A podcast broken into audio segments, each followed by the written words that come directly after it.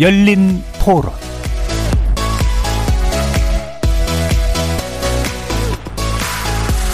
안녕하십니까. KBS 열린 토론 정준희입니다.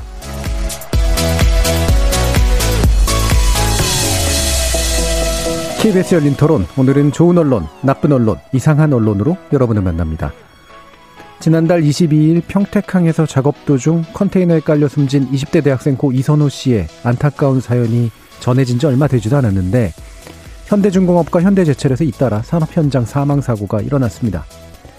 현대중공업 하청업체 노동자 장모 씨는 5월 8일 오전 선박 탱크 작업 중 13m 아래 바닥으로 추락해 숨졌고 현대제철 노동자 김모 씨는 같은 날 오후 홀로 설비 점검 작업에 나섰다가 쓰러진 채 발견되어서 결국 숨졌습니다.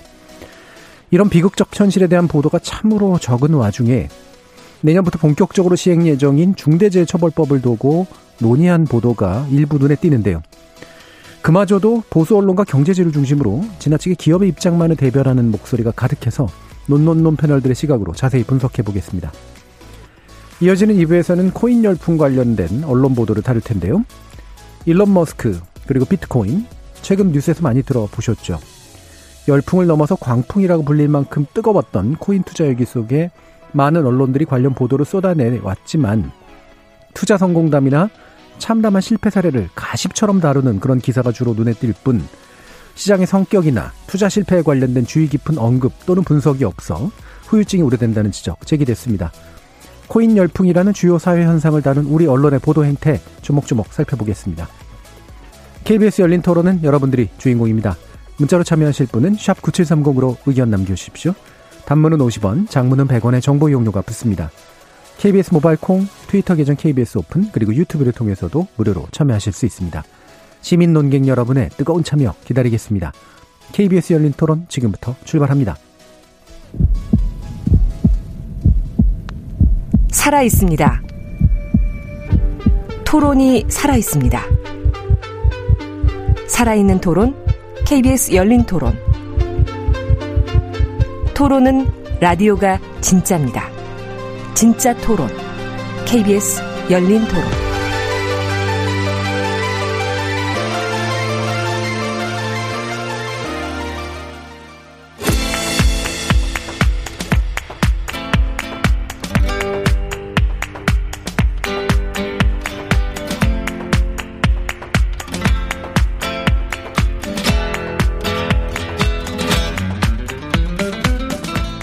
좋은 언론, 나쁜 언론, 이상한 언론?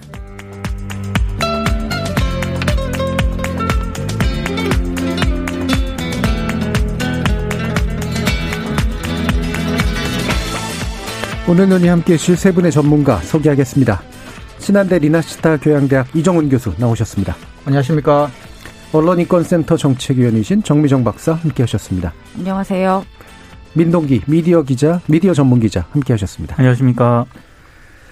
자, 어, 지난번에 음, 저희가 어, 한강 대학생 사망 사건을 두고 얘기하면서 일부 나왔던 얘기긴 합니다만 어, 같은 이제 젊은이의 목숨들이 사라지고 있는 조건에서 이제 우리가 이 부분에 정말 제대로 관심을 기울이고 있었나 바로 이제 산재 사망 사고죠.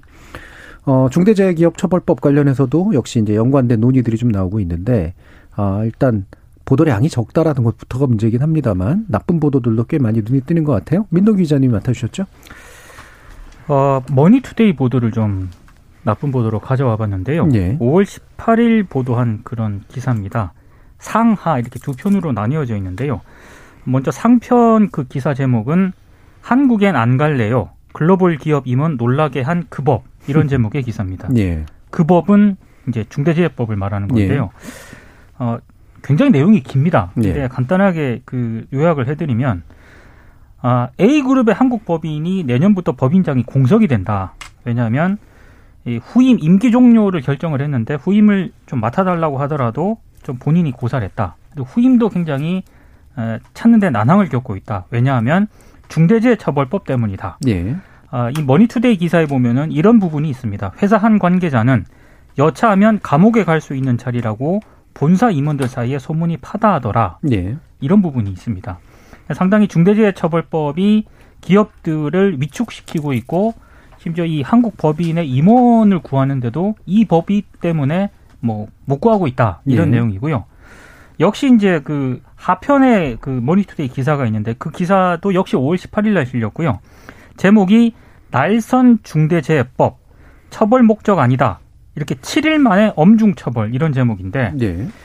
어, 이 내용은 어, 조금 저로서는 좀 충격적이었습니다. 음. 왜냐하면 중대재해법 같은 경우 여러 가지 논의가 되고 있었는데 갑자기 평택항 참사 이후에 되레 강화되는 조짐을 보이고 있다라면서 머니투데이는 이걸 굉장히 우려하는 되게 그런 솔직해요. 예. 기사를 실었거든요. 예, 담론 분위기가 바뀌고 있다 이거죠. 예. 네. 그러면서도 제가 고개를 좀 갸우뚱했던 예. 부분이 그 기사 뒤에 보면은요. 이 중대재해처벌법 시행 때문에 주요 로펌들이 전단팀을 새로 꾸미고 있다. 네. 그래서 이 중대재해처벌법이 오히려 로펌들을 웃게 만들고 있다라는 음, 그런 배불리게 한다. 예, 음. 이런 기사를 싣습니다. 그러니까 전반적으로 어, 중대재해처벌법이 기업들을 옥죄고 어, 상당히 모호한 규정 때문에 어, 로펌만 웃게 하고 있다 이런 취지의 기사인데요. 네. 제가 이거를 나쁜 보도로 가져온 이유는 일단 이 중대재해처벌법 같은 경우에는 굉장히 모호한 어떤 규정 때문에 음. 노동계 쪽에서는 이건 누더기 법안이다라고 비판을 하고 있습니다. 실제로 고용노동부 같은 경우에 이달 말에 이제 이 시행령 제정안을 입법 예고를 한 그런 상황인데요. 이것도 마음만 먹으면 기업들이 얼마든지 피해갈 수가 있습니다. 특히 이 50인 미만의 소규모 사업장에서 대부분 중대재해가 발생을 하고 있지 네. 않습니까? 근데 이거 50인 미만 기업 같은 경우에는 3년간 이제 적용이 유예가 된 그런 상태고요. 어, 가장 지금 이 머니투데이 기사에서도 이걸 가장 핵심적으로 강조를 하고 있는 게 이제 책임자 처벌 문제인데 음. 이것도 정확하게 설명을 해줘야 됩니다 언론들이. 그러니까 중대재해처벌법을 보면은요 산업 현장에서 노동자가 한 명 사망할 경우에 규정이 이렇게 되어 있습니다. 사업을 대표하고 사업을 총괄하는 권한과 책임이 있는 사람이 책임지도록 규정을 하고 있거든요. 예. 근데 이 사람이 누구냐? 이걸 두고 지금 경영계하고 노동계가 해석을 서로 다르게 하고 있거든요. 노동계는 이건 실질적 대표에게 책임을 물어야 한다라고 주장을 하고 있고 경영계는 인사 노무 등에서 독립성을 지닌 사업장은 별도의 책임자에게 물어야 한다. 이런 입장이거든요. 그러니까 이게 모호하기 때문에 이걸 과연 제대로 처벌할 수 있느냐라는 그런 문제 제기가 계속 나오고 있는데 예. 머니투데이 기사를 보면은 마치 모든 회사의 대표이사가 이 중대재해처벌법이 시행이 되면은 다, 다 감옥에 가는 것처럼 그렇게 보도를 하고 있습니다. 예. 대단히 의도적이고 나쁜 기사라고 생각합니다. 예. 일단은 이제 뭐 약간 모호하게 처리가 돼 있고 그다음에 의견이 좀 다르게 나타나고 있는 거는 맞긴 하지만 CEO에게 책임을 묻되 그러니까 CEO가 이를테면은 안전 조치를 하라는 얘기잖아요. 그렇습니다. 그래서 안전관리 책임자인데 이게 단순한 어떤 중간 직급이나 이 정도가 아니라 적어도 임원급 정도 되는 사람을 앉혀서 그 사람이 제대로 관리하도록 하다 하라라고 하는 게 되게 일반적인 해석으로 저는 알고 있는데 네. 어 일단 무조건 CEO다. 또 이렇게 지금 얘기가 되고 있는 거죠. CEO고 음. 주요 임원 같은 경우에는 중대재해처벌법 때문에 감옥에 갈 수 있다. 네. 이래서 뭐 글로벌 기업은 물론이고 국내 주요 기업들이 이 법 때문에 매우 위축이 되고 있다라는 취지의 기사인데 네. 과연 그런가? 저는 위험을 지나치게 과장해서 어 좀 그런 부분을 지나치게 강조한 어떤 나쁜 보도라고 생각을 하는데요. 네. 근데 이 머니투데이 그 소제목이라는 그 보면은요. 중대재해법 phobia라는 그런 소제목이 phobia라는 말 썼죠. 그렇죠. 예. 시리즈 기사인 것 같아요. 네. 그 시리즈명이 phobia예요. 예. 네. 근데 이 phobia 제가 그래서 중대재해법 phobia라는 검색어로 포털에서 이걸 검색을 해봤습니다. 음. 근데 이번에 그 5월 18일자 머니투데이 기사뿐만 아니라 중대재해법 포비아라는 그런 제목으로 검색되는 기사가요. 굉장히 많습니다. 네, 네. 이미 옛날부터 이렇게 기사를 그렇죠. 써왔다는 그런 얘기인데 아, 이건 너무 지나치게 공포를 조장하는 것 음. 같습니다. 저도 이 기사를 예전에 이제 골라오시기 전부터도 이제 봤는데 어, 의외로 노력했다라는 생각이 일단 좀 품은 들긴 많이 했어요. 들였습니다. 예, 굉장히 어, 이쪽 경제지 기사들이 좀 대체로 그냥 대충 쓰는 경향이 좀 많은데 굉장히 공들여 가지고 나름대로 여러 가지 장치들을 써서 분석도 한 측면도 좀 있고 그렇더라고요. 네. 근데 제가 딱 이걸 읽으면서 한 가지 어, 근본적으로 의문이 들었던 게 왜 해외 기업 해외에서 이제 그 소유권을 가지고 있는 기업의 한국 법인장들의 사례를 되게 중요하게 들었을까? 의도가 뭘까? 사실 네. 이 부분이었거든요. 네. 예. 예를 들면 CEO 하기 싫어하는 사람 되게 많 정말 많을 수도 있고 그다음에 국내 기업들의 문제를 얘기할 수도 있잖아요. 네. 책임을 안 할, 책임 안 지려고 한다. 이렇게 얘기할 수도 있을 텐데, 왜 해외 기업을 문제를 얘기를 들었을까? 뭐 우리나라가 과도한 법안을 마련했다 뭐 이런 거 아닐까요? 그렇죠. 그게 바닥에 깔려 있는 거죠. 그러니까 해외에 있는 그렇죠. 사람들도 놀랄 정도로 한국 네. 사례가 특이하다. 글로벌 스탠다드에서 예. 많이 벗어나 있다. 벗어나 뭐 이런 있다. 거의 얘기가. 예. 사실은 굉장히 들어가 있는 것 같고, 약간의 식민주의도 있죠. 이제 그렇죠. 해외에 있는 사람들도 안 올라 그래, 뭐 이런 거. 근데 이제 이런 부분이 있지 않습니까? 여기 그 머니투데이 기사들도 외국인 임원들이 손사래를 쳤다. 네. 중대재해법 시행 한국은 안 가요 이렇게 음. 하면서 손사래를 쳤다는 얘기인데 저는 이게 어느 정도 믿을 수 있는 그런 그 그렇죠. quote고 인용이고 워딩인지가 일단 네. 의문이 듭니다. 예, 뭐 이런 식으로 뭐. 하면은 음. 뭐 아무런 믿, 믿을 만한 근거는 전혀 없는 거죠. 익명이고 예. 뭐 누군지 전혀 짐작도 안 되니까 그냥 그랬다니까 그랬으려니 하는 것 이상의 어, 믿을 수는 없는 거. 왜냐하면 기본적으로 아까 포비아 얘기했지만 이 기사는 스스로 중대재해법에 대한 가치 판단을 끝내고 부정적인 가치 판단을 시리즈명에 내세우고 있는 거예요. 예. 중대재해법은 공포의 대상이라는 겁니다. 그렇죠. 그러니까 그런 명확한 가치 판단과 입장을 세우고 그 입장 하에서 기사를 작성했으면 스스로가 드러내기 때문에 이럴수록 일반적으로 저널즘 원칙에 따르면 더 기명치 지원을 사용한다거나 더 명시적인 것들을 밝혀야 되는데 일방적인 어떤 가치 판단 하에서 작성하는 기사에 이렇게 확인이 불가능한 이제 익명 취재원이라든지 뭐 쿼테이션 이렇게 많이 쓰게 되면 더 그 저희나 의도를 의심할 수밖에 없는 상황이죠. 예. 일단 이제 중대재해기업처벌법이라고 불리우는 그 법의 사례가 세계적으로 많지는 않은 건 맞아요. 네. 일단 영국 사례가 있는 거를 이제 우리가 가져왔기 때문에 어 그런데 이제 이렇게 하기 하는 이유가 이 정도로 처벌을 강하게 하려고 하지 않으면 국내의 안전 문제가 절대로 해결되지 않는다라는 약간의 좀 근본적인 문제 의식 때문에 이제 이런 게 있죠. 그러면 해외 사람들이 한국의 법을 이 법을 보면 그런 깜짝 놀랄 그런 법이냐라고 하는 것도 보- 돌아보면 실제로는 중대재해처벌법이 아니라 예를 들면 이제 뭐 어, 산업안전법이라든가 네. 기타 이제 보건 관련된 법률이라든가 이런 것 안에 이미 이제 안전 책임들을 해야 될 것들이 이제 쫙꽤쫙 있죠. 그렇죠. 다른 나라들 법령 같은 경우는 우리는 이제 이거를 특별하게 재정 입법을 통해서 이제 문제를 해결하려고 하는 그런 상태고. 그러니까 만약에 굳이 해외에 있는 사람들이 정말로 오게를 싫어한다면 한국에 있는 이 법이 너무나 특이해서라든가 법인장을 무조건 처벌해서라기보다는 그동안 만약 이게 사실이라면 한국은 쉬웠는데 예 음, 이제는 좀 어려워졌네라고 하는 의미 이상의 거는 없지 않을까 굳이 만약 에 그게 사실이라고 하더라도 음. 그러니까 저는 이 언론들이 한참 이 산재 문제가 불거졌을 때 그때 기억하시는지 모르겠지만 올해 2월입니다. 예 산재가 워낙 많이 발생하는 대기업 CEO들을 국회에서 산업재해 청문회를 처음으로 개최를 했습니다. 예. 그때 CEO들이 전부 나와가지고요. 죄송하다고. 물론 안 나오려고 하다가 뭐 나와가지고 굉장히 많은 비판을 받았던 그런 CEO도 있었지만 어찌됐든 나와서 죄송하다. 재발방지 대책 세우겠다라고 고개를 숙였거든요. 예. 그 고개를 숙였으면 재발 방지를 마련을 했어야 되는 거 아닙니까? 근데 그런 부분에 대해서 아직까지 계속해서 중대재해처벌법도 상당히 좀 논란이 좀 제기가 되고 누더기가 됐다는 비판을 받고 있고 그리고 이 법을 시행하기로 했는데도 불구하고 현장에서는 계속 사람이 그 산재 노동자들이 네. 발생을 하고 있고 그러면 어, 그런 부분에 대해서 지적을 해야 되는데 이제 역으로 이제 아예 기업 편을 들면서 이 중대재해법 시행을 이제 외국 임원들도 한국에 안 오려고 해 이런 식으로 한다는 것 예. 자체가 굉장히 저는 음. 공포를 너무나도 키우는 음. 아주 나쁜 보도라고 생각을 합니다. 네. 더. 나쁜 거는 지금 이게 18일자 기사죠. 네. 지금 말씀해 주신 기사가 왜 그러니까 이 시기에 그런 식으로 기사를 쓰는 거는 너무 더 나쁜 것 같아요. 그렇죠. 예. 지금 최근에 이렇게 사망 사고가 음. 연이어서 발생을 하고 있으면 사람이면 최소한 눈치라도 봐야죠. 음. 잠깐이라도 좀 이렇게 움츠리는 어떤 이거라도 좀 필요하지 않을까요? 근데 사망 사고가 연달아 일어나면서 이 법의 문제점에 대한 지적이 많아질 것이다라고 예상하고 지금 그 반대 급부적인 논리를 예. 펴는 거잖아요. 강하게. 네. 근데 계속해서 이렇게 죽고 다치지 않는다면 이런 법을 만들 리가 없죠. 결국은 지금 계속 그렇게 죽어나가고 있다는 거고 그러면 어 일종의 이제 자율 규제 차원에서 스스로가 알아서 안전장치를 좀 더 마련을 하고 그래서 실제로 사고 건수가 줄어든다면 아무래도 법을 더 강화하려는 노력이 아무리 설득력이 좀 떨어질 수밖에 없을 겁니다. 그런데 지금 상황은 전혀 그렇지 않은 방향으로 나가고 있는데 이 시점에 그러한 방향으로 기사를 썼다는 건 저는 네. 정말 용납할 수가 없는 수준이라고 봅니다. 저의 의심은 이렇습니다. 그러니까 고용노동부가 5월 말 이달 말에요. 중대재해처벌법 시행령 제정을 입법 예고를 한다 그랬거든요. 근데 지금 그 안경덕 고용부 장관이 국회 청문회에서 뭐라고 얘기를 했냐면은 이 규정이 너무 모호하다.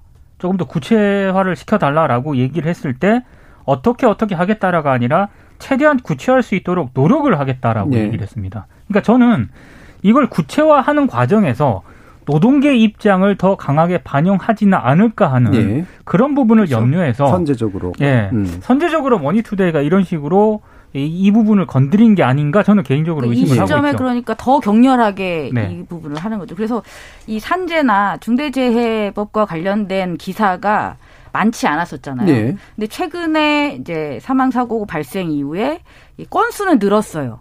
그러니까 그 그렇죠. 그 이제 그 건수가 늘었다는 것을 긍정적으로만 볼 것이냐라고 보면 저는 이러한 맥락의 어떤 경제 중, 그렇죠. 중심의 이러한 논리를 펴는 기사들이 많기 때문에 상대적으로 숫자가 는 거지 실질적으로 이 사안에 대한 본질적인 문제를 해결하기 위한 노력의 일환이라고 볼 수는 없을 것 같습니다. 네. 네. 제가 어제 경제지랑 이제 기업의 친화적이라고 알려져 있는 일간지 몇 개를 놓고 빅한지에서 이제 기사 검색을 해보니까 어, 머니투데이 이 기사를 뿐만 아니라 한 건 정도를 제외하고 거의 모든 기사들이 전부 다, 어, 이 법이 시행이 되면 CEO들은 다, 네.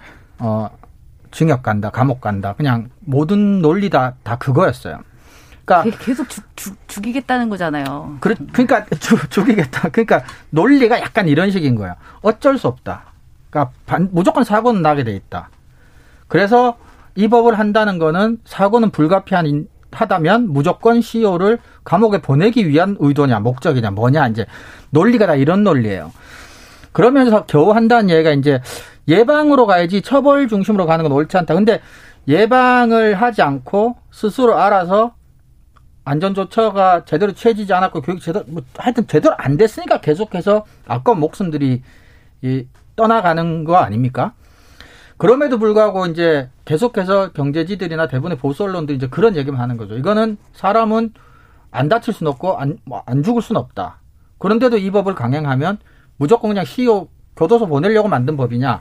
이런 논리예요. 거의 예. 대부분이. 그러니까 이게 이제 물론 우리가 정당하게 좀 지적해 볼 부분은 실제로 법령이 명확하지 않게 규정돼 있는 부분들이 많아서 그렇죠. 경제계도 그렇고 노동계도 그렇고 분명히 이거는 형법적 처벌들이 가능한 거기 때문에 이 죄형 법정주의 측면에서 바라보면 도대체 누가 책임자고 어떤 게 책임의 범위이고 어떨 때 책임을 져야 되는가라는 문제에서 덜 명확해서 시행령이라든가 이런 식으로 문제를 해결해야 되는데 이게 지나치게 과잉한 위임 입법이 돼버릴 가능성이 높죠. 그러니까 네. 행정부가 좀 약간은 좀 멋대로 할 수도 있는 거니까요. 그다음에 법원에서도 따라서 판단하기도 굉장히 어렵고 결국 법원의 판단이 기다려봐야 되는 그런 식의 일들이 있기 때문에 분명히 현장에서는 헷갈릴 수도 있고 굉장히 혼란스러울 수도 분명히 있을 것 같습니다. 이제 그럼에도 불구하고 지금 이제 문자 보내주신 분들 내용을 좀 들어보면 6503님이 시민논객 주부 박미선입니다. 처음으로 문자 보내봅니다. 저희 막내 형부가 한전의 하천 노동자예요. 두 번의 산업재해를 당하셨어요. 한 번은 전기 설비 중 감전 사고, 지하에서 전기 설비 중 매몰 사고, 많이 다치셔서 2년째 치료 중이지만 아직 산재 인정 못 받았습니다. 답답한 현실입니다. 라는 말씀 주셨고요. 최성환님은 결국 CEO가 책임져야 안전 대책이 제대로 지켜집니다. 사람 목숨이 걸린 문제인데 제대로 해야 되는 거 아닙니까? 이대로는 안 됩니다라는 그런 또 의견도 주셨습니다. 어, 이렇게 이제 지금 이, 이와 같은 법들, 그러니까 우리가 처벌까지, 형사적 처벌까지 가능하게 하는 그 법자는 좀 강력한 법이기 때문에 이것까지 도모되는 이유가 무엇인가를 좀 분명히 좀 고민을 해봐야 될 것 같고요. 저는 한 말씀만 예. 더 드리면은요. 이 경제지들하고 보수 언론들은 마치 중대재해처벌법이 시행이 되면 당장 CEO들이 감옥에 예. 갈 것처럼 얘기를 음. 하는데 우리나라 사법부가 산재에 대해서요 굉장히 반대합니다. 그럼요. 예. 최근에 경향신문이 이거는 이제 그 평택항 사고가 발생하면서 아마 이 그 분석을 한 것 같은데요. 2011년부터 2000, 2021년까지 항만 노동자 산업재해 판결 30건을 경향신문이 분석을 했거든요. 근데 어, 24건에서 사망자가 발생을 했는데 이 24건 가운데 피고인인 안전관리 책임자에게 실형을 선고한 경우는 단 한 건이랍니다. 네. 그러니까 이거를 뭐 일반화시킬 수는 없습니다만 어, 결국에는 재판부 역시 어떤 실형이라든가 이런 거를 내리는 경우가 상대적으로 굉장히 약하다는 거고요. 그러니까 다들 이제 벌금형 정도로 끝나거든요. 많은 경우가. 그러니까 어, 중대재해처벌법이 시행된다 하더라도 반드시 CEO가 실형을 받는다라는 그런 또 장담을 할 수도 없는 그런 예. 상황이에요. 예, 지금 뭐 댓글에서도 일부 나오는 얘기고, 그 다음에 뭐 기사에도 나온 얘기입니다만, 어, 정말 이 문제 때문에 기업하기 싫어하고 기업 포기하는 사람 얼마나 나올까? 그 다음에 CEO 시켜준다는데도 안 하는 사람 얼마나 나올까?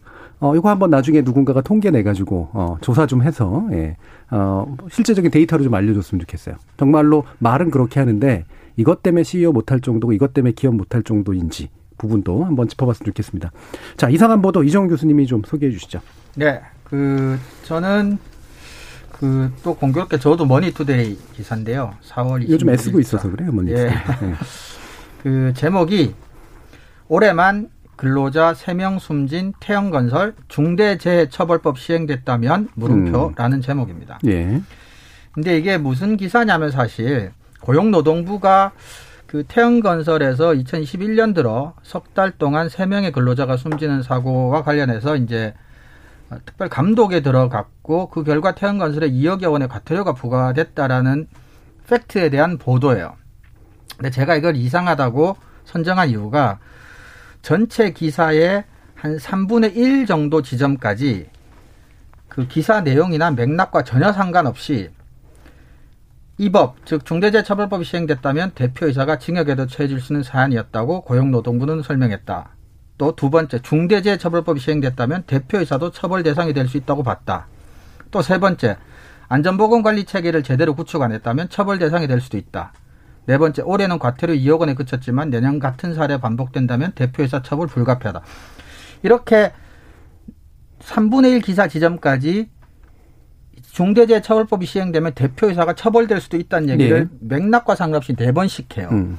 근데 이게 얼마나 이상하냐면 같은 경제지라더라도 똑같은 팩, 그 사안에 대한 보도가 아주경제 같은 경우는 제목이 고용부 중대재해 낙재생 태형건설 과태료 2억 부과 그리고 내용에는 CEO 처벌에 관련된 언급은 전혀 없습니다. 헤럴드 경제 노동자 3명 숨진 태형건설 전반적 안전관리 체계 부실이란 제목이고 똑같이 뭐 처벌될 거란 얘기 뭐 별로 없습니다. 전혀 없고 아시아 경제도 정부 중대법 후 첫 감독 태형건설의 본사 안전체계 전면 재구축 강력 권고라는 제목이고 여전히 태형건설에 대해서 뭐 부실한 부분에 대해서 비판적인 내용이지 전혀 뭐 CEO가 처벌될 것이다 말 것이다라는 얘기는 없어요.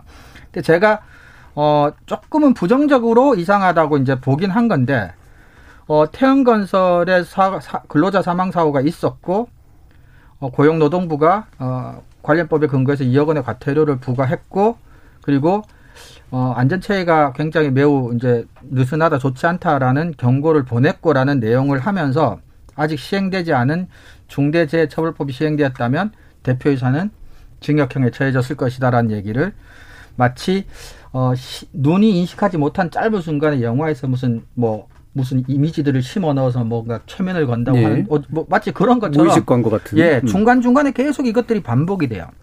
그래서 뭘 원하는 걸까? 어, 저는 사실은 다른 기사들과 비교해 봤을 때 더더욱 그렇지만 굉장히 수상, 이상하다고 좀 수상한 기사다. 음. 라는 생각이 들었습니다. 예. 어떻게 보셨어요, 정정 교수님? 그러니까 진짜 이상해요. 그러니까 어, 어떻게 어떻게 따는 거예요? 그래서 예, 예. 그, 그 기사가 그 그렇게 돼서 그냥 끝나요. 음. 맞아요. 그렇고 예, 끝나요. 법이 그렇게 됐으면 그렇게 됐을 것이다.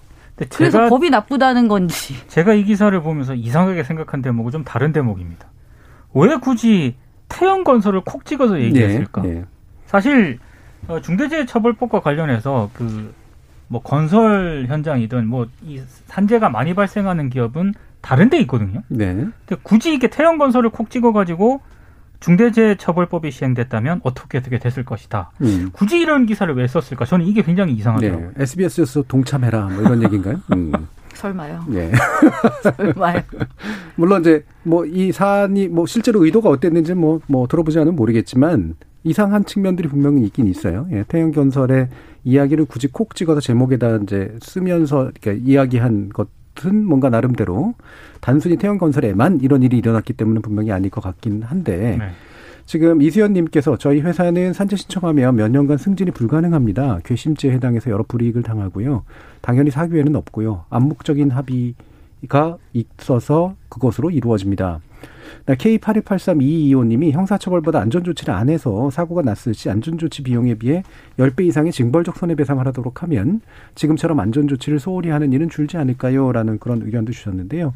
뭐 이거는 사실은 정확히 말하면 저희가 중대재해처벌법을 어떻게 개정해야 된다거나 어떻게 제정해야 된다는 얘기를 하는 건 아니기 때문에 거기에 대한 보도의 이제 태도들을 가지고 얘기를 해서 예를 들면 왜 기업 관계자가 안 나왔어 이런 얘기는 그다지 중요하진 얘기는 아닙니다. 이게 보도의 경향 자체가 어떤가를 짚는 거기 때문에요. 그래서 여러 가지 의견들을 지금 계속해서 주시고 계세요. 결국 걱정하시는 분들도 있고 그다음에 전반적으로는 확실히 좀 현장에서 뭔가 좀 근본적인 조치가 이루어지지 않으면 현장이 개선되기 되게 어렵다. 이런 이제 이야기를 해주시는 그런 어, 내용들인 것 같습니다. 이 이상한 보도 그럼 어떻게 풀어야 될 것 같으세요? 뭐가 좀 더 있으면 좀 나을 것 같으세요? 제가 이번에 관련 기사를 보면서 느낀 것들은 그런 겁니다. 그러니까 중대재해처벌법에서 대해서 굉장히 이제 부정 일변도의 기사를 생산해 내는 경우에 그 기사에 어 당연하게도 모든 취재원들이 재계 인사거나 기업에 대해서 좀 우호적인 일부 경제학 교수님들 같은 경우 하면 뭐 자유주의 경제학이라고 하는 것 자체가 이제 뭐 조금 그런 부분이 좀 없지 않아 있긴 하지만 그런데 제가 찾은 제가 찾은 거의 유일한 아시아 경제 5월 10일자 같은 경우는 어, 숨 끊어져 가는 모습 중계하듯 보고 깔리고 으스러진 청년 노동자라는 제목의 기사인데 유일하게 경제 기사인데도 불구하고 어 상대적으로 그 노동자 사망에 대해서 굉장히 이제 비판적인 입장에서 어 그리고 기업에 대해서 굉장히 비판적인 입장으로 기사를 쓴 거예요. 근데 이 네. 기사와 나머지 전체 기사의 가장 큰 차이는 이 기사는 취재원이 거의 전부가 일반 시민들이에요. 그리고 한 명 노동 관계 전문가 한 명 있고 그리고 아, 앞에 말했다시피 중대재해처벌법에 대해서 비판적이고 기업에 친화적인 모든 기사는 대부분의 당연하게도 취재원이 다 재계 인사고 그리고 긍정적 기사는 시민들을 어 의견을 듣다 보니까 꼭 뭐 그랬다라고 볼 수는 없지만 제가 여기서 말씀드리고 싶은 것은 이미 기업에 유리하고 기업에 친화적인 기사를 내기 위해서 기업 사람들만을 인터뷰를 해서 네. 그 일부 기업에 당연히 이해관계가 있는 사람들의 말을 통해서 그게 마치 전체 시민들의 의견인 것처럼 여론화를 하잖아요. 근데 일부지만 일반 시민들의 목소리를 들어보면 또 전혀 다른 내용들이 나오잖아요. 그러니까 이거는 어떻게 하면 해결할 수 있을까요?라고 전문가들에게 물어볼 만큼의 뭐 원인이 복잡한 현상도 아니에요. 이거는 경제지들이나 일부 신문들이 의도적으로 그렇게 기사를 쓰는 거예요. 그러니까 재계 관계자들 그리고 일부 기업에 대해서 우호적인 경제학자들 몇 명들 목소리만 들어가지고 기사를 쓰는데 어떻게 기업에 반대되는 목소리가 나오겠어요? 예를 들어. 음. 그러니까 그냥 기자들이 원래 배운 원칙대로 최소한 양쪽 얘기를 다 듣거나 아니면 꼭 재해를 당한 경험이 있는 게 아니라 일반 시민들 서너 명이라도 만나서 얘기를 좀 들어보면 전혀 다른 이야기들이 나올 수 있잖아요. 그러니까 원래 뉴스를 만들라고 배운 대로만 만들면 해결될 문제지 뭔가 복잡한 전문가들 조언이나 해결책이 필요한 현상도 아닙니다, 사실은. 예. 자, 그러면 좋은 뉴스는 어떻게 써, 써져 있나요? 정미정 박사님? 네, 제가 음. 정말 이번에 좋은 뉴스를 잔뜩 가져왔습니다. 예. 정말 의외라고 또 음. 생각을 하실 수도 있겠습니다만 어 이번에 정말 제가 아주 많이 가져왔습니다. 음. 어 그러니까 관련해서 뉴스를 검색하고 노출된 기사를 중심으로 보다 보니까 사실 중간중간에 좋은 뉴스들이 없었던 건 아니에요. 뭐 한겨레나 경향이 사설이나 칼럼을 통해서 그다음에 이전 시기서부터 발생했던 사고에 대한 어떤 분석, 그다음에 중대재해법 자체의 어떤 문제점에 대한 해설 기사들 그런 것들이 다 있었고 굳이 뭐 한겨레 경향을 떠나서 뭐 서울신문에서도 제가 그런 기사를 본 기억이 있고 다른 네. 언론사에서도 좀 이제 뭐라고 할까요? 개별 기사로서는 좋은 기사들이 이제 꽤 있었습니다. 이제 그러다 보니까 항상 그렇듯이 계속 이 무작위적으로 노출되는 기사 속에서 좋은 기사를 발라내서 우리가 그것을 보는 건 되게 힘들잖아요. 이번에는 또 이제 제가 궁금한 개인적인 궁금함도 있었고 해서 우리 메인 방송사들은 이 관련한 사안을 어떻게 보도했을까 싶어서 제가 5월 10일부터 이제 어제까지 2주에서 하루가 빠지는 요 기간 동안 어, 방송사의 메인 뉴스를 살펴봤습니다. 그래서 검색을 한 게 아니라 메인 뉴스에 이제 꼭지별로 다 들어가서 하나씩 확인을 했는데요. KBS, MBC, SBS, JTBC, TV조선 이렇게 다섯 개 정도를 제가 살펴봤는데 어 그러니까 포털을 중심으로 뭐 방송 뉴스도 같이 유통이 되지만 주로 유통이 되는 일반 신문에 비해서 방송이 훨씬 더 이 부분을 제대로 다루고 있었다라는 네, 부분을 확실하게 확인을 네. 할수 있었어요. 그리고 여러분들도 아시겠지만 이제 방송사의 메인 뉴스라는 거는 이제 정해져 있는 시간 동안 꼭지가 수- 수십 개가 배치가 되잖아요. 그러니까 하나의 꼭지별로 어, 넣어봤자 길어야 뭐 2분 30초, 뭐 짧으면 또 1분 30초 요 정도의 분량이에요. 그러니까 한계가 굉장히 있고 그다음에 하루에 중요한 뉴스를 뭐 20개 내에서 어, 해야 한다면 그 안에 이 사안이 배치가 되느냐 안 되느냐가 이 방송사가 이 뉴스를 얼마나 비중 있게 생각하느냐를 또 이제 말하는 거기도 하잖아요. 그래서 이제 메인 뉴스를 이제 중심으로 살펴봤는데 이제 결론적으로 말씀을 드리자면 방송사의 요 2주간의 보도는 상당히 충실했다 사안에 대해서 그렇게 말씀드릴 수가 있을 것 같고요. 그럼에도 불구하고 이제 상대적인 그 부분들은 분명히 있었습니다. 어, KBS가 이제 충실하게 다뤘고 MBC, JTBC가 충실하게 다룬 편이었고요. SBS는 그냥 사고를 단순하게 전달하는 수준에서 세건 예. 정도에 그냥 그치고 있었고요. 그다음에 TV조선 같은 경우는 좀 특이한 기사가 있었는데 그건 이제 좀 이따 제가 말씀드리고 그래서 제가 좋은 기사로 가져온 것은 MBC와 JTBC입니다. 네. 요거는 짧게는 설명을 좀 드릴게요. 자, MBC는 5월 10일부터 거의 매일 에, 산재 사고와 관련된 부분들을 에, 계속 이제 다루고 있었어요. 그리고 이게 항만 사고뿐이 아니라 이제 현대제철에서 사고가 났다면 그 이전부터 해서 계속 이런 사고가 났던 것들.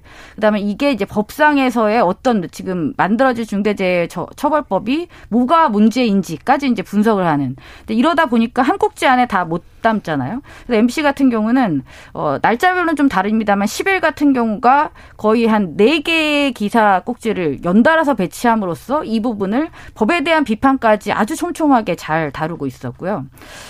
그다음에 또 5월 17일 MBC 보도 같은 경우에 예, 또 이제 좋았던 게 탑뉴스를 아예 이 중대재해 네. 사고를 다룹니다. 그리고 뒤에 이제 두 번째, 세 번째 꼭지를 연달아서 또, 그러니까 어, 방송 뉴스 메인 뉴스에서 첫 번째, 두 번째, 세 번째 꼭지를 차지한다라는 것은 그만큼 또 이 사안에 대한 중대성을 인식하고 있다라는 부분이니까 어, 저는 MBC의 이 보도 태도를 굉장히 긍정적으로 평가할 수 있다고 말씀드리고 싶고요. 그다음에 제가 인상적이었던 거는 어제자 MBC 뉴스인데요. 이 뉴스에서는 이제 태아 산재 부분을 또 다루고 있어요. 태아 산재. 네, 태아 산재. 그러니까 임신 중에 업무 때문에 태아에게 장애가 아. 생겼을 때 자녀도 산재로 인정을 음. 한다라는 예. 게 이제 음. 대법 판결이 났어요. 1년 전에.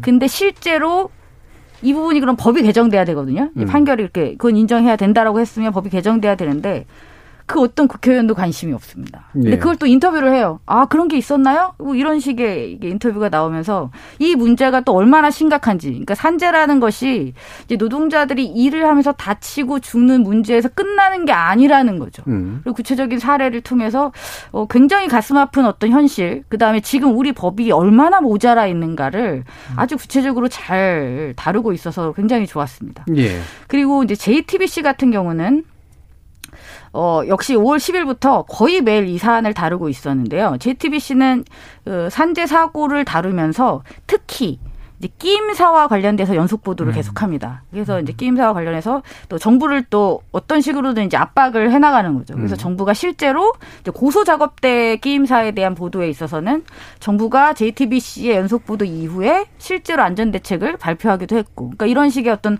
성과를 내면서 그걸 다시 보도를 하고 해서 계속 어, 연달아 보도하는 방식으로 하고 있었어요. 그리고 이제 KBS 같은 경우는 어, 이 항만 에서 발생하는 이 사고를 또 이제 메인으로 잡고 이것을 또 연속 보도를 하는. 그러니까 겹치지 않지만 어쨌든 중대재해법과 관련된 심각한 산재 사고에 대해서 어 우리 공영방송이라고 볼 수 있는 KBS와 MBC가 굉장히 주도적으로 비중 있게 다루고 있었다라는 것을 확인할 수 있었고요. 그다음 JTBC도 역시 어 굉장히 비중 있게 잘 다루고 있었다라는 걸 확인할 수 있어서 저는 좀 다행스럽다는 생각을 했습니다. 일반 예. 신문하고는 또 다르게 어 이렇게 이제 다루고 있다는 부분을 이제 긍정적으로 평가할 수 있을 것 같고요. 그다음에 제가 추가로 하나 더 말씀드리고 싶은 것은 어, 모든 방송사를 제가 다 볼 수는 없어서 이제 TV조선은 이제 보고 싶었어요. 그 종편 뭐 JTBC도 봤지만 TV조선을 봤는데 요 2주 동안 한 건을 다뤘습니다. 이 산재 사고와 관련해서 이제 한 건을 다뤘고 어, 5월 17일자 TV조선 기사입니다. 이제 따져보니라는 별도의 코너예요. 그러니까 좀 길게 예, 집중적으로 탐구하는 어떤 코너인데 제목은 그렇습니다. 평택항 사망 후폭풍. 산재 위험 내몰리는 젊은 층, 어, 이라는 보도입니다. 그래서 뭐 인터뷰도 하고, 이제 구조적인 문제 때문에, 어, 이렇게 청년들이 아깝게 죽고 있다. 자, 그렇다면 이것을 이제 어떻게 해야 되느냐? 이제 처벌 대상자가 누군지부터 이제 논란이 된다. 라고 하면서 결론은 이래요. 네. 너무 아까운 청년들이 이렇게 죽고 있다. 어, 안전 관리를 잘해야 한다. 그러면서 마지막은 처벌만 강화한다고 해결될 문제가 아니다. 그러니까 갑자기 생뚱맞게 그러면 어떻게 해야 되는지는 없이 네, 그건 이상한 보도에서 처벌- 다뤘어야 네, 되는 것 이건. 완전히 정말 이상한, 이상한 보도. 예. 식으로 딱한 건을 다뤘는데 한 음. 건이 이, 이 기사입니다. 제가 지금 또 이상하다고 느낀 게그 음. 비슷한 취지의 칼럼이 많죠. 조선일보 오늘 지면에 실렸습니다. 기자 아. 수첩 형태로. 예. 음, 그러면은- 그러니까 이게 저는 사실은 그게 애매한 태도를 가지고 있는 보도 양식의 대표적인 형태인 것 같아요. 예. 그러니까 적어도 인간의 가치나 생명의 가치를 대놓고 부정할 수는 없기 때문에 그렇죠. 그건 다 수긍하는 식으로 하고 하지만 처벌만이 능사는 아니다 라면서 이제 말끝을 흐리는 이 방식을 이제 주로 많이 쓰는 것 같아요. 적어도 이제 그 경제지처럼 대놓고 이제 기업 편 들어 주는 그런 방식은 아닌 그런 보도들인 경우가 흔히 많이 나타나는 현상인 것 같죠. 음. 자, 그러면 자 하나 이제 제가 이종 교수님께 여쭙고 싶은 게 네. 음, 이런 식의 기업을 뭐 어느 정도 기업의 입장을 들어주고 그다음에 아까 얘기하셨잖아요. 이제 노동자 입장도 듣고 해서 어느 정도 균형 잡힌 이야기를 이제 좀 해보자라고 하는 게 이제 기본이라고 보시는 건데 지나치게 이제 기업의 입장을 너무 과대하게 들어주는 그런 식의 보도가 나오는 건 이념의 문제라고 생각하세요? 아니면 기업의 눈치를 보는 문제라고 생각하세요? 어, 저는 사실은 이념의 문제가 전혀 없다고 볼 수는 없지만 저는 굉장히 경제적인 원인에 있다고 봅니다. 그러니까 네. 특히 아까 신문과 방송의 차이도 얘기했지만 그 최근에 그 신문과 방송이라는 그 미디어 저널즘 전문 비평지에서 그 광고 그 대행사 어 중견 직원들을 대상으로 이제 인터뷰를 한 기사가 실렸는데 거기 그분들이 이제 아주 단호하게 확실하게 이야기를 해요. 그러니까 어떤 식이냐면 어 제가 말을 안 받고 그대로 얘기하면 광고주가 광고할 목적으로 신문 광고를 하는 경우는 거의 없다고 보면 된다. 그러니까 이렇게 단호하게 이야기를 합니다. 그러니까 신문이 시장에서 정상적으로 이제 운영에 필요한 수익을 이제 얻는 게 힘든 상황이죠. 네. 그럼에도 불구하고 신문이든 방송이든 대, 체적인 대중 매체들의 재정적인 근원 어쨌거나 광고 시장이니까 그러면 종이 신문이 경제지 포함해서 어떻게 수익을 얻을 것이냐 광고 시장에서 정상적인 광고 매체로 인식을 안 당하고 있다면 그러니까 이런 상황이 지금 몇 년째 계속 지속되고 있는데 이런 상황이 저는 어쩌면 신문 매체들에게 기업에 더욱더 목맬 수밖에 없는 상황으로 만드는 게 아니냐. 예. 그리고 김의겸 의원의 말이긴 합니다만 삼성그룹 임원의 말이 이정 부회장 사면 관련 기사를 삼성 측에 갖고 와서 우리 이렇게 잘 써줬으니 광고를 달라고 부탁하는 기자조차도 있더라라고 말을 전해요. 그러니까 중대재해처벌법에 대해서 이념적인 접근을 뭐 전혀 없다고는 볼 수 없지만 저는 유독 그 신문 매체 중심으로 또는 이제 경제지들이 이런 부분에 더 어, 강하게 친기업적인 정서를 보이는 것은 이념적인 문제도 있겠지만 저는 이런 어떤 재정적인 문제, 경제적인 문제가 더 큰 게 아닌가. 예. 저는 개인적으로 그렇게 판단합니다. 음. 저는 거기 플러스 해가지고 그 경제적인 문제하고 연관이 되는 그런 저는 문제라고도 생각을 하는데 언론사 내부 구조 문제도 좀 있는 것 같아요. 네. 그러니까 지금 언론사들의 어떤 그런 출입처라든가 혹은 내부에 담당하는 그런 담당 기자재가 있잖아요. 근데 이게 굉장히 좀 많은 변화를 겪긴 했거든요. 예전에는 없었던 이제 북한 전문 기자가 어지간한 매체에는 한 명씩 다 있고요. 예. 의학 전문 기자도 있고 심지어 요즘에는 젠더 데스크까지 생겼는데 노동과 관련돼서 노동 전문 기자는 우리 언론에 거의 없다고 보시면 됩니다. 기성 언론 가운데 특히 노동을 뭐 노동 인권의 어떤 관점에서 접근을 한다거나 아니면 노동 중에서도 산업재해 문제를 비중 있게 다루는 어떤 그런 담당 기자가 과연 한국 기성 언론에 몇 명이나 있느냐? 저는 진짜 거의 없다고 보거든요. 예. 그왜 없느냐? 돈이 안 되기 때문이고 그만큼 사람들의 관심이 사건이 불거지면 반짝 관심을 가지긴 합니다만 결국에는 이 산업재해라고 하는 게 해결되기 위해서는 지속적으로 이 문제 제기가 있어야 되거든요. 예. 근데 지금 우리가 우리 언론들이 산업재해를 다루는 대부분의 방식은 사건 사고를 다루거나 아니면 고용노동부를 출입하는 어떤 그 기자가 그 개별 사건으로 접근을 하는 경우가 대단히 많기 때문에 네. 산업재해가 가지고 있는 구조적인 문제를 잘 못 들여다보는 경우가 많을 음. 수밖에 없는 거죠. 예. 그 구조적인 문제도 얘기해 주셔서 이창환 님이 현장은 대기업이 힘들고 위험한 작업은 하청을 주고 합청업체에서 산재가 많이 발생합니다. 그런데 이런 기업의 산재 비용을 전부 전가시키고 형사처벌하는 것은 맞지 않는 것 같습니다. 그리고 지금은 안전장치가 많이 되고, 있, 아, 되고 있는데 노동자들이 안전불감증도 한몫을 합니다. 이런 식의 말씀을 주셨는데 여러 얘기를 해 주셔서요. 그런데 일단 하청 구조가 문제다. 그리고 원청이 하청 쪽에 안전 비용을 전가한다. 그리고 책임을 회피한다라고 하는 건 중대재해기업처벌법에서 애초 취, 도입하면서부터도 계속 그 취지로 얘기했고 그래서 책임을 명확하게 묻겠다라고 하는 건 결국은 어 실제로 사고가 일어나는 건 하청에서 일어나지만 실제로 그게 원청의 안전 관리에 문제 있다라고 하는 부분들을 확실하게 하기 위함이다라는 거 이런 것들도 저희 사실 오늘 토론뿐만이 아니라 기존의 열린 토론에서 굉장히 자주 강조하던 그런 이야기들이라는 점 다시 한번 좀 말씀을 드리고요. 어 결국 일부 마무리하면서 아, 이게 뭐 제가 볼 땐 동일선상에서 비교할 문제는 아닙니다만, 이제 한강건이 그렇게까지 많이 이렇게 막 보도 가치가 있었나 싶은데 비해서 왜 뻔히 보도 가치가 있는 이 보도는 좀 이상하고, 그 다음에 또 하더라도 좀 문제가 좀 제대로 풀리지가 않는 방식으로 보도가 이루어지는가. 여기에 대해서 민동기 기자님 마지막 한 말씀 해 주시죠.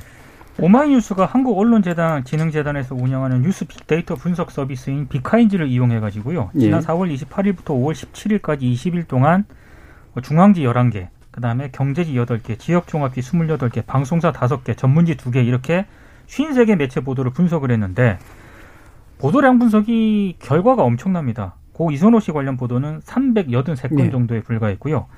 그 이른바 그 한강 대학생 관련 보도는 1,587건이었습니다. 그러니까 약 한 4.5배가량 차이가 났다는 그런 얘기인데 이것도 보도량만 보면 그렇고요. 특히 흔히 말해서 한강 대학생 관련 보도는 특히 어, 조중동을 비롯한 어떤 보수 매체 쪽에서 굉장히 더 많았고 어, 고 이선호 씨 관련 보도 같은 경우에는 한겨레 경향이 상대적으로 많았다. 이런 음. 차이점도 좀 보였습니다. 예. 자, 어, 이 문제 좀 중요하다고 생각해서 좀 약간 더 길게 좀 다뤄보긴 했는데요. 어, 지금 이정환 님께서 가슴 아픈 산재 사망 사고가 많이 줄기를 나아가 근절되기를 바래봅니다라는 말씀 주셨습니다. 어, 지금 이 법이 도입되고 어, 취지대로 시행되는가 문제는 우리가 지속적으로 좀 관심을 갖고 지켜봐야 될 것 같고요. 만약에 문제가 있다면 그것을 적절한 보완의 방법들은 또한 이후에 논의를 통해서 다루도록 하도록 하겠습니다. 자, 저 일부 순서는 여기서 마칠까 합니다. 어, 여러분은 KBS 열린 토론과 함께하고 계십니다. 토론이 세상을 바꿀 수는 없습니다. 하지만 토론 없이 바꿀 수 있는 세상은 어디에도 없습니다.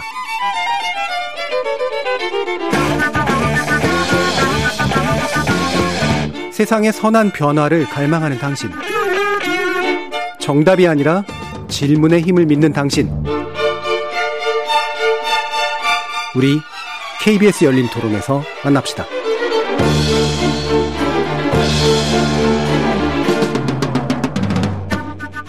KBS 열린 토론, 좋은 언론, 나쁜 언론, 이상한 언론 2부 주제는 투자 성공은 있고 실패는 없다?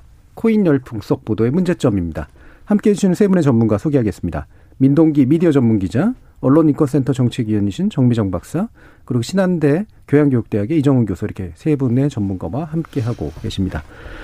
자, 어, 가상화폐 또는 코인이라고 불리는 것들에 대한 보도 행태를 좀 살펴보려고 하는데요. 어, 코인 투자를 하실 리가 없다고 생각해가지고 제가 이 질문을 할 필요는 별로 없다고 보긴 합니다만. 무시하시는 겁니까 어, 저희를? 근데 제가 왜냐면 이게 음 이런 비유들 이제 많이 쓰잖아요. 지금 코인 투자하시는 분들이 정말 코인을 기술적으로 엄청나게 잘 알아서 투자하는 걸까? 다수가. 네. 그러니까 투자하시는 분들이 늘 얘기하시는 것 가운데 이제 규제하려고 하는 사람들한테 얘기하는 게 당신들은 기술을 몰라.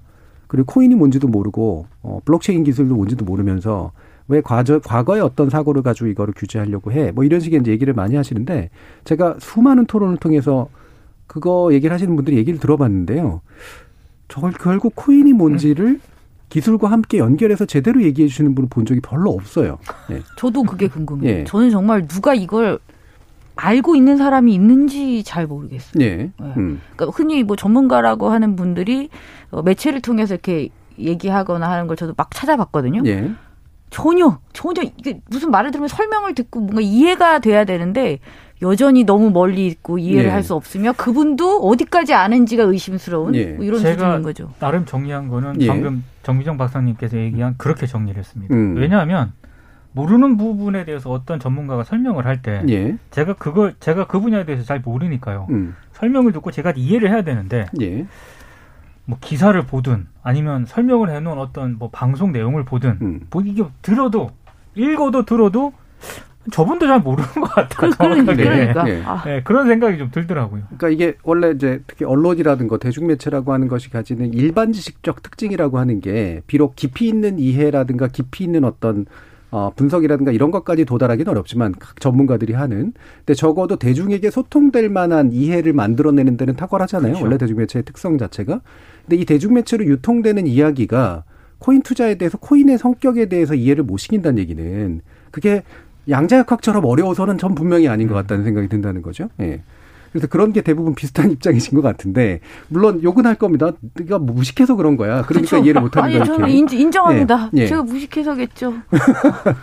뭐 저도 예. 어, 그 정도 인정하는 거 크게 어려운 것 같지는 않습니다. 저는 예. 심지어 2017년에 처음으로 투자 같이 하자고 누가 그 당시 직장 동료한테 얘기를 들었었는데도 예. 뭐 그분의 설명을 뭐 이해하지도 못- 아직도 이해 못 하고 있고 뭔지도 모르겠고 해서 저는 뭐 그런데 저는 정말로 뭐가 뭔지 모릅니다. 음. 그래도 그런 얘기는 할 수 있을 것 같습니다. 저는 뭐 코인은 물론이고 주식 투자를 한 번도 해본 적은 없지만 예.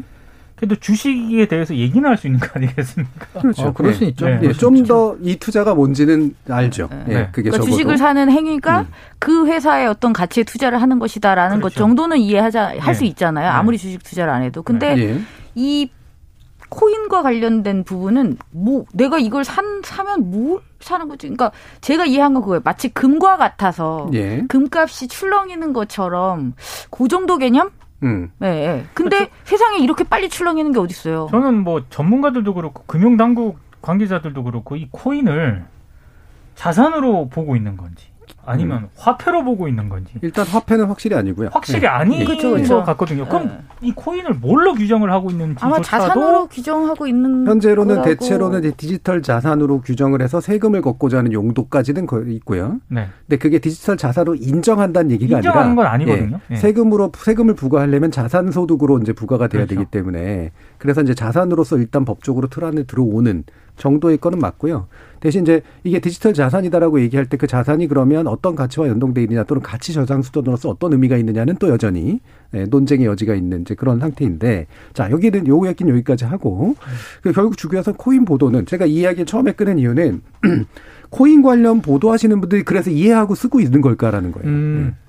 뭐 투자 권유를 하건 투자에 대한 이야기들을 하건 또는 투자 실패의 위험성을 밝히건 간에 이 보도들을 아무리 뒤져봐도 코인 관련 보도에서 코인에 대한 그리고 코인 투자에 대한 어떤 원리나 원칙 그다음에 전망 이런 것들에 대한 것들이 제대로 담겨 있는 기사를 보기가 참 어렵더라라는 이제 그런 측면이거든요. 근데 코인과 관련해서는 좋은 기사라는 것을 발견한 적이 없는 것 같아요. 네. 어, 음. 도대체 뭐 어떤 기사를 보고 이게 도대체 뭐가 문제이거나 아니면 이것이 미래적인 가치가 뭐가 있다거나 그러니까 이게 긍정적이든 부정적이든 뭔가를 설명하는 어떤 기사를 본 적이 없고 주로 누가 돈을 벌었다더라 맞아. 누가 폭락을 해서 어떻게 됐다더라 아니면 누가 뭐 거래소를 열어서 이제 돈을 먹고 튀었다더라 음. 뭐, 뭐, 뭐, 머스크가 뭐 한두 마디 했더니 막 몇십 조가 막 그 왔다 갔다 했다더라? 라는 무슨 사건, 사고 중심에 돈을 벌었다, 잃었다, 뭐 요런 수준의 보도가 너무 많아요, 근데. 네. 전반적으로 그래서 이게 경제 기사도 아니에요. 네. 그럼요. 예, 굉장히 가십 기사거나 아니면 연예인 동정 보도와 유사한 그런 기사거나 이런 게 되게 대부분이라는 거죠. 주로 머스크 관련 어떤 예. 그런 그 최근엔 진짜 많았죠, 예, 머스크. 비트코인. 도지코인 관련 네. 기사가 굉장히 많았고요. 네. 실제로 그 머스크가 한 발언에 따라서 뭐 국제적으로 이게 막 출렁이지 않았습니까 코인이 그렇죠. 그러니까 그런 측면을 따라갈 수밖에 없는 뭐 현상 자체는 이해는 하는데 방금 말씀하신 것처럼 어, 이 코인에 대해서 그러면 언론사들은 어떤 개념 규정을 하고 있으면 이걸 어떻게 성격 규정을 하고 있는 자체가 제가 봤을 때는 다 안 돼 있어요. 네. 네, 네. 그러니까 어, 보도도 이렇게 갔다가 저렇게 갔다가 제가 가장 많이 본 보도는 머스크 관련 보도였고 음. 그 다음으로 뭐 어떤 어떤 화폐로 뭐 몇십억이 대박 났다더라 그렇죠. 이런 기사는 정말 많이 봤거든요. 예. 근데 정말로 코인이 뭐고 이걸 어떻게 규정을 해야 되며 이게 어떤 진짜 문제점이 있고 그러면 우리 금, 뭐 금융당국은 어떤 뭐, 뭐 대비를 못 하고 있는가 이런 부분들에 대해서 지적하는 기사는 거의 못 봤습니다. 이게 사실은 이 패턴이 그러니까 투자 투자에 대한 보도 패턴하고 되게 유사해서 사실 근본적인 차이는 없는데 코인 쪽은 유난히 더 심하다고 느끼는 게요. 주식 투자에 관련된 건 그래도 뭐 전문가들이 좀 있고 그래도 분석해 본 사람들이 있어서 그런지 뭔가 이렇게 말이 되는 이야기들이 좀 나오면서 이를테면 뭔가 이제 주식 장이 좋다라고 얘기할 때도 흔히 뭐 경고하는 얘기도 좀 나오고 예. 그다음에 어 뭐랄까요 이렇게 많이 시장에서 많이 번것 같지만 사실은 잃은 사람들의 어떤 비중이랄까 그다음에 잃었을 때 나타났던 되게 문제점도 이런 것들도 나름대로 얘기를 하는데 유독 이 코인 투자에 관련해서는 대박 사건 정도의 외에 그다지 주목을 잘 안 받더라는 거죠.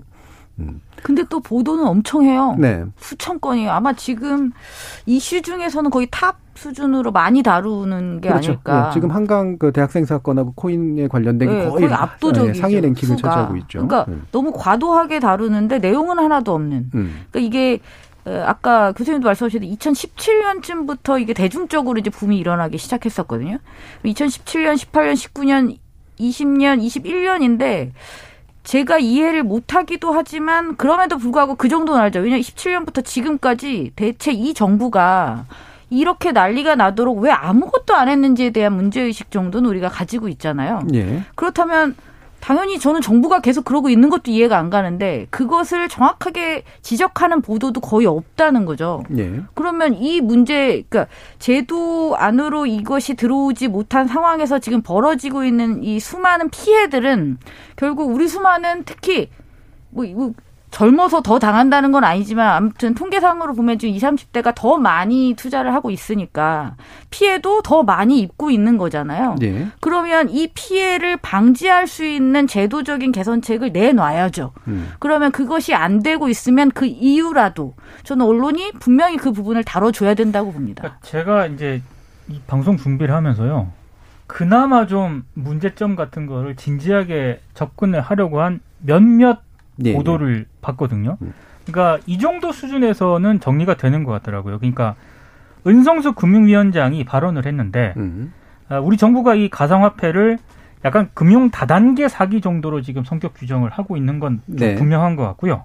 그리고 이 흔히 말해서 코인 투자자들이 굉장히 분노를 표출하고 있는 거는 정부가 3년 전에도 굉장히 이런 문제점을 얘기를 하면서 엄포를 했는데 음. 중요한 거는 3년 전이나 지금이나 별로 똑같다니까요. 바뀐 지금. 게 없다. 네. 예. 오히려 특정 금융 정보법 이거를 저기 뭐 개정이 되긴 했는데 그 법도 어, 우리가 스스로 한 게 아니라 자금 세탁 방지를 다루는 국제 기구가 있는데 거기 한국이 회원국이랍니다. 예. 예. 그래서 그 회원국들은 다 법 개정을 하라고 권고를 해서 한국에도 한국도 이제 지난 어, 올해 이제 3월부터 한 거라고 하는데요. 그래서 그 문제가 뭐냐? 시장의 불공정 행위를 좀 막아달라는 건데 정부는 가상화폐에 과세를 지금 하려고 하니까 예, 예. 투자자들이 굉장히 분노를 하고 있고 그리고 뭐 불법 행위라든가 내부자 거래를 감시할 수 있는 체계를 만들어야 되는데도 불구하고 정부가 여기에 대해서는 손을 놓고 있다. 그러니까 조금 이런 부분들에 대해서 정부가 지금 정확하게 어떤 뭐 대비책을 하고 있는지가 안 보이기 때문에 좀 투자자들 입장에서는 상당히 아니 불안해하고 저는 정말 분노를 하고 이상한 있다. 게 우리 언론이 네. 얼마나 정부를 비판하기를 좋아합니까? 네, 네. 그럼 이거야말로 정말 호재죠. 정부가 지금 지난 27, 2017년부터 지금까지 하지 않았던 것들에 대한 조목조목 문제 제기만 해도 음. 저는 충분히 의미 있는 기사가 될 수 있을 것 같은데 네. 굳이 이 사안에 대해서는 또 별말을 하지 않아요. 예. 정말 이상한 일입니다. 지금 예. 잘 몰라서 그런 거 아닐까요? 음. 저는 예. 애시와이님께서 코인이 나온 지 오래됐지만 채굴의 방법, 해킹이 정말 불가능한 건지 등 기본적인 내용마저도 정리되어서 보도된 적이 없는 것 같습니다라는 그런 말씀도 주셨는데요. 이게 사실 또 코인 종류도 워낙 많고요. 예, 코인 특히나 우리가 비트코인을 기본 대장주로 생각을 하지만 비트코인의 방식하고 또 나머지 코인들의 방식이 또 달라요. 또 그렇죠. 예, 그리고 최근에 도지코인 같은 경우 이런 건 사실은 미러링으로 만들어낸 코인인데 다시 말하면 장난으로 만든 코인인데 이게 투자 대상으로 올라갔다라고 하는 것 자체도 이 시장의 성격이 어떤지 라고 하는 것들을 보여주는 이제 그런 측면들이 분명히 좀 있어 보이죠. 네. 도지코인 만든 사람도 이게 이렇게까지 네, 논란이 몰랐다. 되거나 주목받았을지 몰랐을 겁니다. 음. 그래서 이제 많은 지금 이제 저 청취자들이 또 의견 주시는 것들을 보면 한편에선 이건 어차피 새로운 기술하고 연관돼 있고 그다음에 사적인 거래에 관련된 거니까 어차피 정부가 뭘 해도 안 된다. 라고 해서 이제 규제 그냥 반대론 펼치시는 이제 그런 분들도 있고요. 이제 말씀처럼 이제 어 이를테면 이제 정부가 적어도 뭔가 세금 거들려면 어 개념 규정이라도 좀 하고 그다음에 피해자 방지 정도는 좀 해야 되는 거 아니냐, 약간은 달라져야 되는 거 아니냐 정도까지 얘기하시는 분들도 대충 이렇게 나오는데 뭐 요런 식의 의견 지형까지도 좀 정리가 된 보도라도 좀 있었으면 좋겠다. 맞습니다. 아. 라는 것도 맞아요. 이제 또 한 가지 의견입니다. 그리고 외국 같은 경우 지금 중국이 이제 강한 규제 의지를 천명하면서 이게 네. 또 폭락했잖아요. 그러면 저는 외국 사례라도 정리해서 좀 해줬으면 좋겠어요. 중국 네. 같은 경우는 이제 관련해서 어떻게 하는지 물론 중국은 이제 다른 국가들하고는 좀 다른 어떤 이제 국가니까 좀 다른 방식으로 나올 수 있는데 근데 전체 세계 경제를 에서 차지하는 비중으로 볼 때 중국이 어떤 입장을 가지냐가 또 중요한 의미가 굉장히 있을 수도. 있으니까요. 예. 그리고 또 미국에선 또 그럼 어떻게 하고 있는지 저는 음. 이거라도 좀 정리된 게 좀 나왔으면 좋겠다는 네. 생각입니다. 그 중국의 현실을 이렇게 요약하죠. 예, 중국은 스스로는 이제 자신의 디지털 화폐를 만들려고 하고 있고 그렇죠. 예. 대신 이런 식의 이제 가상 화폐는 금, 이제. 하지 못하게 금지시키고 채굴은 엄청나게 개인들이 해서 네. 한국의 김치 프리미엄으로 팔아먹고 있다라고 이제 보통 요약이 되는 음. 김치 네. 프리미엄. 예 네. 독특한 그런 시스템인데 방금 같은 그런 이야기가 BBC 뉴스 얼마 전에 어젠가에 나왔어요. 예, BBC 그 홈페이지에 나온 그런 뉴스에 보면 이게 이제 그 중국이 어, 이런 이제 가상화폐 문제에 대해서 굉장히 강경한 입장을 취함으로써 비트코인의 시세가 굉장히 하락하는 그런 추세에 가 있다. 그러면서 왜 베이징이 이제 그런 식의 역할들을 했는지, 그 다음에 왜 어, 일론 머스크 같은 사람 유명인들의 입김이 왜 크게 작동할 수밖에 없는 시장 구조인지 그러면서 이제 또 고 보도 기사가 나오고 바로 밑에 분석 기사가 붙어 있어요. 예, 기술 전문 그 전문, 전문 그 기자의 분석 기사가 딱 붙고 있고 그 다음에 기존에 이제 여기서 왔다 갔다 했던 그 코인에 대한 입장들을 담은 이제 기존 기사들이 링크가 돼 있는 그런 식으로 돼 있거든요. 그래서 요거 하나만 봐도 대체로 비트코인 관련된 게 대체로 어떤 국제적인 역학관계 속에서 좀 돌아가고 있는지 이런 거를 좀 요약적으로 정리라도 해주는 그런 식의 그 사이트들이 있는데 어 왜 이런 식의 좀 정리도 잘 안 될까라는 생각이죠. 그 저는 이게 사실은 약간 주식 시장과 비슷한 건지 아니면 외환 시장과 성격이 비슷한 건지 아니면 금 시장과 비슷한 건지 조차도 잘 모르겠어요. 그 무엇과도 비슷하지 않아요.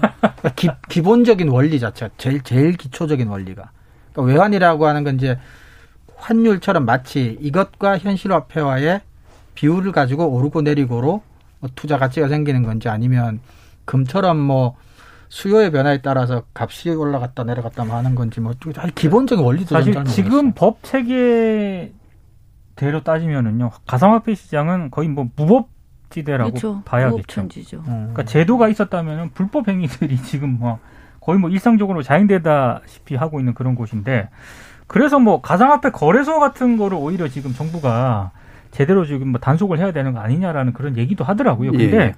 그게 지금 검증할 수 있는 제도가 없다는 게 또 전문가들 얘기이기도 합니다. 왜냐하면 실명 인증을 하는 곳이 거의 극소수예요. 그러다 보니까 거래소에서 문제를 일으키더라도 확인해야 돼요. 이거를 검증하거나 들여다보기가 매우 어려운 그런 지금 상황이거든요. 예. 그러니까 참 쉽지 않은 거는 분명한 것 같아요. 음. 자, 그래서 지금 JI 로마님이 제가 얘기한 것을 제가 오해했다라고 말하시는 분인데 이거는 제 얘기를 나중에 다시 한번 들어오시면 들으신 분이 오해했다라고 하는 걸 알 수 있는 그런 댓글들이 좀 올라오고 있고요. 예, 요거는 댓글 안에서 서로 좀 해결이 돼야 될 문제인 것 같고, 어, 또 한 가지 좀 이렇게, 어, 결국 얘기했으면 좋겠는 게, 어, 주식하고 이제 이 코인 시장이 다르긴 하지만 적어도 이제 뭐 투자라는 개념으로 바라보는 분들, 특히 불안하게 바라보는 분들한테는 몇 가지 좀 제도적 개입을 바라시는 게 있는 것 같아요. 그 중에 하나가 주식 관련 청원, 비록 이제 참여 인원은 많지 않습니다. 근데 주식 투자에 관련해서 실시간 스트리밍 노출 금지 청원합니다. 그러니까 유튜브나 이런 데서 주식 투자를 막 부추기고 얘기하면서 음. 하는 분들 때문에 이제 뭔가 이렇게 투자에 왜곡이 일어난다라고 해서 그거를 실시간으로 방송을 못 하도록 해달라. 뭐 이게 잘 안 될 것 같긴 합니다만 그런 건데 사실 투자 관련해서 그러니까 코인 투자 관련해서는 이런 게 더 심각할 문제인 것 같아요. 왜냐하면 정제된 그런 정보들이 거의 안 나온 상태니까 대부분 약간의 신앙 집단처럼 이제 그 유튜브에 모여가지고 서로 이른바 이제 투자에 관련된 어떤 것들을 교환하는 그런 식의 것들이 되게 많고 그다음에 더 한 가지 문제가 바로 그런 거잖아요. 이렇게 규제가 잘 이루어지지 않은 영역에서 결국은 실제로 거래소에 화폐가 있는지 없는지도 모르는 음. 그렇죠. 실제로 그 지갑이 있다라고는 얘기하지만 실제 그 어떤 지갑을 가지고 있는지도 모르는 네. 그런 것들이 굉장히 많은 상태라서 여기에 관련해서 좀 너무 많은 그 미확인된 정보들이 이렇게 디지털 공간에서 유통되고 있는 부분에 대해서 좀 어떻게 해야 될까? 근데 이게 이제 사실은 허위 정보로 처벌하기도 좀 어려운 부분들이 좀 있어서요. 예, 이 심의 쪽에 좀 전문성 있으신 공부장 박사님이 보시기에 뭔가 이렇게 통신심이나 이런 데서 좀 작동할 수 있는 부분이라고 생각하세요?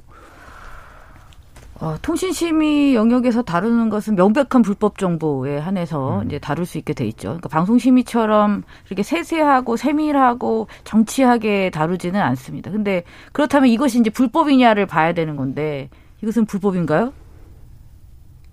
그러니까요. 예.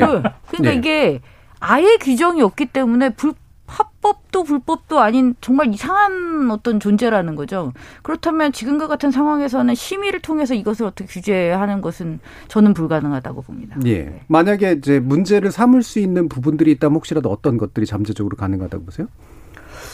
심의 쪽에서요? 예, 예. 글쎄 이게 뭘뭘할 수 있을까요? 그러니까 기준 같은 게 보통 심의 기준상으로 뭔가 이렇게 이쪽 투자에 관련된 것들이라든가 이런 것에서 결국은 허위 정 명백한 허위 정보나 불법 정보의 남발이 아니면 결국 심의로 처리할 수 있는 건 괜단이 없다 이런 말씀이신 그렇죠. 거잖아요. 예. 네. 지금 9334님이 아무튼 확실한 건 가상화폐에 대한 정확한 분석 보도와 정보가 무지로 인한 사기 피해를 막고 일확천금을 꿈꾸는 사행심을 멈추게 할 수 있지 않을까 싶습니다라고 하는 그런 얘기도 있는데요. 예. 그래서 이렇게 뭔가 사행심까지 뭐 얘기해야 될지 모르겠습니다만 기본적으로 이렇게 유동성이 굉장히 크고 출렁이는 이런 시장들에 대해서 여러 가지 의견과 견해가 존재할 수밖에 없는데 특히나 개입해야 될 영역은 있는 것 같아요. 전체 전반까지는 아니라고 하더라도 시장의 성격이 불명확하니까 예를 들면 이런 식의 불법이 명확한 거, 사기 같은 것들 이런 것이 이제 어떤 식으로 좀 다뤄지도록 언론 보도가 좀 이루어지면 좋을지 한번 의견 주시죠. 음. 윤동기 기자님 어떠세요? 그러니까 이게 사실은 그 피해자가 분명히 발생을 하는 그런 경우도 있기 때문에 언론 보도도 이 피해자가 발생했다라는 보도하는 것도 저는 좀, 좀 신중할 필요가 있다라고 생각을 하는데요. 예. 근데 문제는 코인이 됐든 뭐가 됐든 우리의 언론 보도의 패턴은 뭐가 광풍이라는 형식으로 보도하는 경우가 상당히 많다는 거고요. 예. 그리고 어, 요즘 들어서 이제 그런 부분들이 언론들이 좀 주목을 하는 것 같은데 어, 비트코인이 됐든 코인 열풍에 대해서 그럼 왜 이렇게 사람들이 특히 젊은 세대들이 이런 부분에 있어서 어, 주목을 하고 여기에 뛰어드는 걸까? 예. 라는 형식의 요즘 보도는 조금 많아진 것 같긴 합니다. 예, 예. 근데 저는 어, 그게 무슨 뭐 대박 벌었다라는 기사보다는 조금 나은 것 같아요. 그나마. 그나마 좀 낫다는 생각을 하고 있는 게 뭐냐면은 결국에는 이게 계층 사다리가 끊어지면서 어 그냥 코인을 통해서 한, 한, 한 풍에 뭔가 돈을 벌어보겠다라는 어떤 그런 약간의 그 불안감이라든가 이런 게 반영됐다라고 보는데 중요한 거는 어 제대로 진단하고 모색하는 그런 보도가 지금 단계에서 저는 과연 어, 우리 기성 언론이 가능한 것인가라는 굉장히 회의적인 시각을 가지고 있습니다. 그래서 네. 어, 이거 어떻게 언론 보도를 제대로 해야 된다라는 얘기를 제가 말씀을 못 드릴 것 같아요. 음. 자, 그러면 정미정 박사님. 그 저는 이, 이 얘기를 하는 게 참 힘든 게요. 이게 보도는 굉장히 많은데 제대로 된 보도가 없다 보니까 우리가 이 얘기를 하는 게 관련한 보도 이야기보다는 자꾸 이 이슈 자체로 자꾸 이렇게 얘기를 하게 되는 것 같아요. 근데 우리는 이 이슈에 대한 전문성이 있는 것은 아니고 어쨌든 이것을 언론이 어떻게 다루어야 되고 어떻게 다루고 있는가를 이야기해야 되는 거잖아요. 근데 지금 너무 엉망진창으로 너무 과도하게 많이 다루고 있는 것에 대한 문제 지점들을 예. 이야기하고 있고 어 사실 어떻게 해야 되는지는 뻔하죠. 아는 만큼만 얘기하고 네네. 사안의 비중만큼만 다루면 되는 것이고 그다음에 규제 기관 그러니까 정부가 할 역할을 하고 있지 못한 부분에 대해서 지적을 해주는 것이지 지금 언론 보도의 태도는 완전히 선정적이죠.